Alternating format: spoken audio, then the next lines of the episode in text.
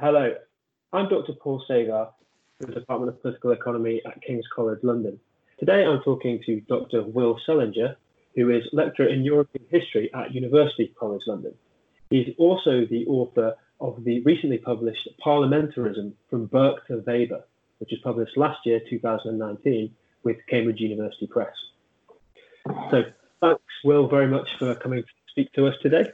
Uh, it's great to be here. Thanks. That's to great. you, Paul, as well. Thank you. Um, so this is going to be just a, a, brief interview to give people a sense of what your new book is about. Um, so, in your own words, what would you say the main arguments of the book are? Well, that's a um, that's a good question. Um, I would say the main argument of the book is that liberalism, sort of the ideology we know of as liberalism, was essentially based on, in the 19th century, a certain constitutional theory. And this was the theory of parliamentary government. Um, liberal authors like John Stuart Mill, Benjamin Constant, Alexis de Tocqueville, they thought the best way to achieve political liberty um, in a European state of that period was through a constitution based specifically on that of Britain, one in which there was a constitutional monarch and in which ministers, the sort of highest ranking executive officials, served in parliament and were accountable to parliament. Um, for and in the book, I sort of you know, I begin sort of by showing the kind of origins of this constitutional theory in the 18th century, um, looking at Britain, then also examining the French Revolution. And I then sort of show its importance to liberalism as it develops. Uh, so that I think would be the main argument. Great. So building on that, could you just outline for us the structure of the book itself, at least in brief? Sure. Um, right. So the so it really has three parts. The book, um, and part one is about the origins of parliamentary government in Britain. That's in the first two chapters take that up. And what I really want to show there is how one quite well-known account of the English Constitution from this period is is that of Montesquieu. And Montesquieu argues that uh, the English Constitution is a kind of paradigm of a free state. It's a state that has sort of political liberty as its aim. And the reason for this, Montesquieu says, is that the different parts of the English Constitution are equal and they're separate. Um, that's the sort of logic of the English Constitution, according to Montesquieu. That's the ideal it, of it. That's what it kind of the ideal it seeks to measure up to. And so in chapters one and two of the book, I try to show that there's also an alternative approach to the English Constitution that develops during this period. Um, and it really begins from the perception that, first of all, the different branches of the English Constitution aren't separate. The, the monarch's ministers are serving in Parliament, they're using patronage of the crown to try to command a majority of the House of Commons. And that the reason for this is that the prerogatives of these different parts of the Constitution of England are unequal. The House of Commons is becoming the most powerful part of government. And, I, and for the authors I look at in the first two chapters of the book, they think that this quite messy setup actually leads to liberty, to stability, to deliberation better than the sort of Montesquieuian theory, if if strictly applied, would. Um, this is a kind of slow development, right? And so it, it really is only in the sort of second part of the book, which is about the French Revolution, that um, a that that people really, I think, become clear in their minds that these are different constitutional models. That parliamentary government, um, a term term coined during this period, is different than other models of a of, rep, of a sort of free constitution. Um, and so, if the sort of key figures in the first two chapters of the book are David Hume, Edmund Burke, and the Swiss uh, Swiss emigre to Britain, Jean-Louis de Lolme. In the second part of the book, I look at Benjamin Constant, Germaine de Stael, Jacques Necker, um, and other such figures who are writing during the French Revolution. Um, and I also show how the theory of parliamentary government actually evolves during this period, as well as um, being kind of clarified. Uh, and a key figure there is Constant, who comes up with the argument that uh, that in his words, the king reigns but does not govern. Right. So Constant, I think his big innovation is to make the case that this model could work with ministers as the highest ranking executive officials. That the king, king can take a step back, um, serve as a sort of ne plus ultra, a representative of the constitutional order, but that the king does not need to be actively involved in the political process. Ministers can be strictly separated from the king. Um, and you could still get a parliamentary government that functions. Um, and in the third part of the book, which is, um, I guess, chapters um, five and six, I look at how 19th um, century liberalism, I show the different theories of parliamentary government, which often but not always follow Constant's model, that are advanced by John Stuart Mill, Alexis de Tocqueville, Walter Bagehot, and other figures. And I really try to show that, that these authors thought that the way to achieve a sort of flourishing liberal politics was through parliamentary government. Um, and the book concludes really with the discussion of the crises of parliamentary government at the turn of the 20th century. And it asks, you know, what is living and what is what is still living, if anything, from this older sort of constitutional approach. Brilliant. Um, so, what led you to write this book in the first place? How did you get interested in these themes and end up writing a whole book on them? Uh, yes, let's see. That's a good question. Um, well, this, this book was a dissertation. So, it, it began when I was in graduate school. And although it began as it, it, it sort of uh, it evolved very slowly, I think, into this form. So, my original interest was actually in something like political judgment uh, you know, how do political actors make make decisions? Really, like what, is this sort of mental process? Um, I was interested in Burke and in Tocqueville because they're both sort of interested in practical political judgment. And then I think the sort of first thing though that led me in this direction was this sort of realizing that Burke and Tocqueville were both in Parliament. They were both elected elected. You know, Burke was in the House of Commons. That's sort of well known, of course. Um, I think it's somewhat less well known that that Tocqueville spent um, over a decade in parliamentary politics in France. And so I began it became interested, like, well, how did this shape their thinking, serving in Parliament? And then I realized, you know, John Stuart Mill was also in Parliament, Benjamin Constant was in Parliament, and so the dissertation then sort of morphed into a, a, project about philosophers in parliament and how being in parliament shaped their political thinking. And that was that's that remains i think an important theme of the book. And so i talk a lot in the book about how they wrestled with issues like corruption um, with gridlock. So these issues are still there.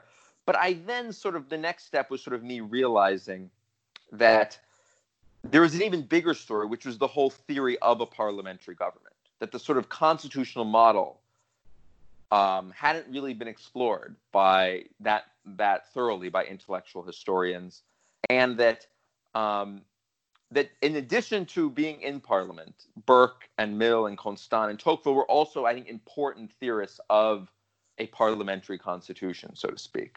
And so that's sort of how the story developed. I mean, I guess I should also say, you know, that um, of course, as it's a dissertation, you know, I, I this was not this was uh, written in you know in dialogue with a lot of other people, and so I should probably um, give credit as well to supervisors I had. Um, you know, Richard Tuck at this period, my dissertation advisor, was writing *The Sleeping Sovereign*, which was you know and um, a big book about the sort of origins of modern politics, and I think that the ambition to do something like that, I think, was probably one of the things pushing me in this direction. Um, and Eric Nelson was writing The Royalist Revolution, which is all about the difference between the American and the British constitutional models. Um, and you know, he was subjecting this issue to quite sustained investigation, and that I think also very much helped push me from thinking just about political judgment to thinking about parliament. I would say.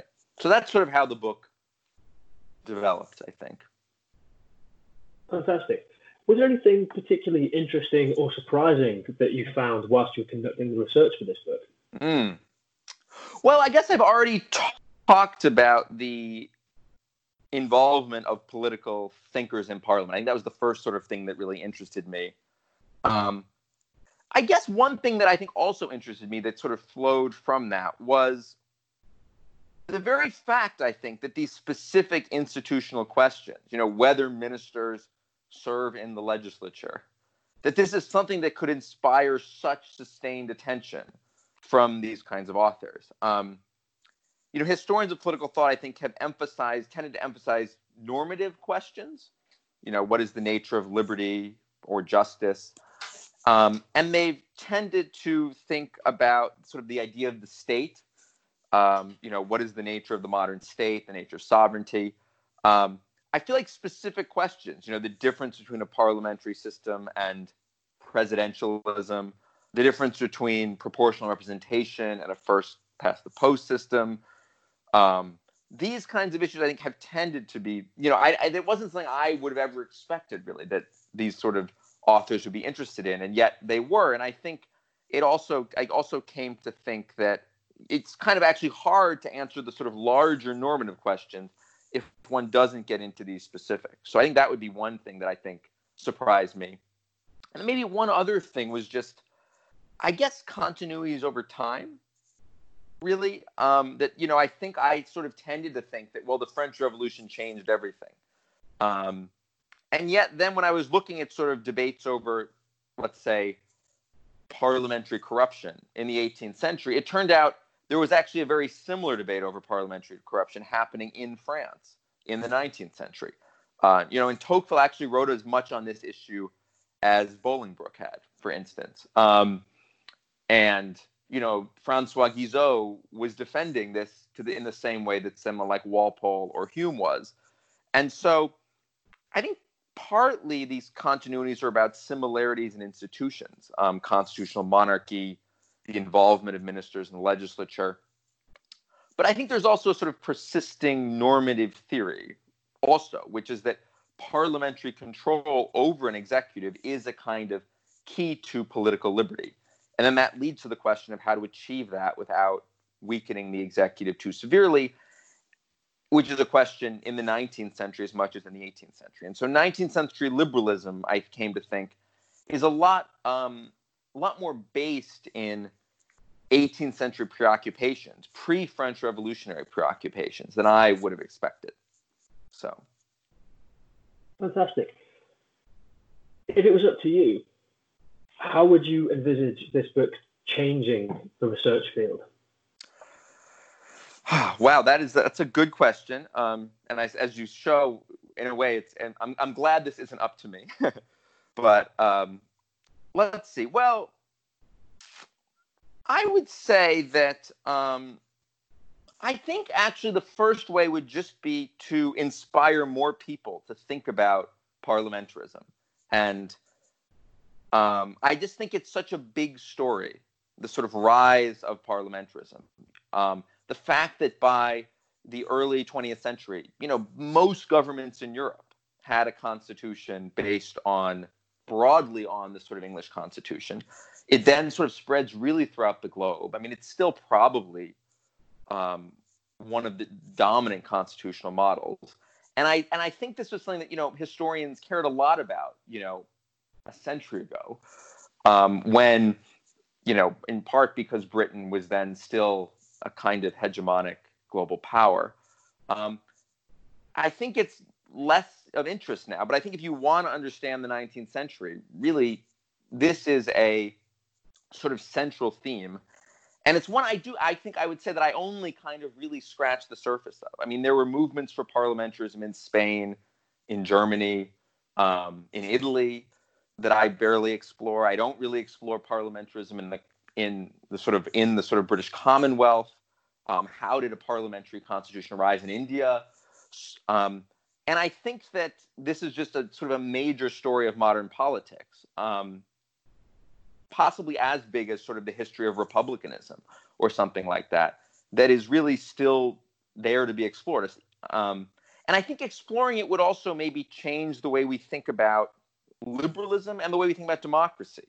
Um, you know, I think, I don't know, when I first started studying this field, it was largely thought that democracy and liberalism just went together quite nicely. Now it's sort of thought that, uh, well, they were clearly antagonists.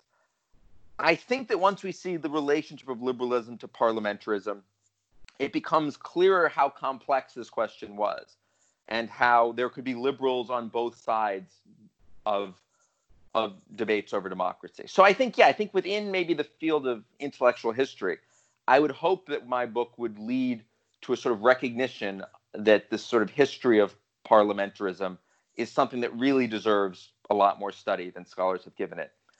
I mean, I also think maybe in a sort of the related field of political theory, there's something I would hope my book might do, um, which is that there, I think there has tended to be a view that liberalism, you know, and this is something I think I certainly would have thought, you know, having read my Hannah Arendt and my Carl Schmitt, um, that liberalism was a, is a is a is a theory is a sort of worldview that's naive about politics um, that's not realistic, that doesn't realize these sort of the sort of necessity of the sort of inescapability of coercion, the necessity of achieving political stability. And I think one of the things I would hope my book would show is that there was actually a sort of dominant liberal theory for a very long time that actually was quite preoccupied with politics um, and with the um, with the necessity of, of liberal politics while, under a sort of capable state and while thinking hard about issues of political stability.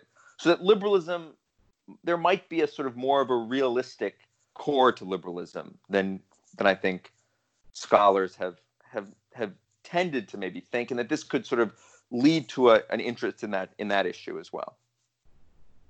That's fantastic. My my final question was going to be, uh, what, if anything, might be the enduring significance mm. to readers of your book? And I think you've uh, you've actually just given us a fantastic um, answer to precisely that question. So, Will, uh, thanks very much for, for taking the time to do this interview. All right, thank you, Paul. Well, no worries. And for listeners, that's uh, Will, Dr. Will Selinger, and the book is Parliamentarism from Burke to Weber, and you can get it from Cambridge University Press. Thanks very much. Bye, Will.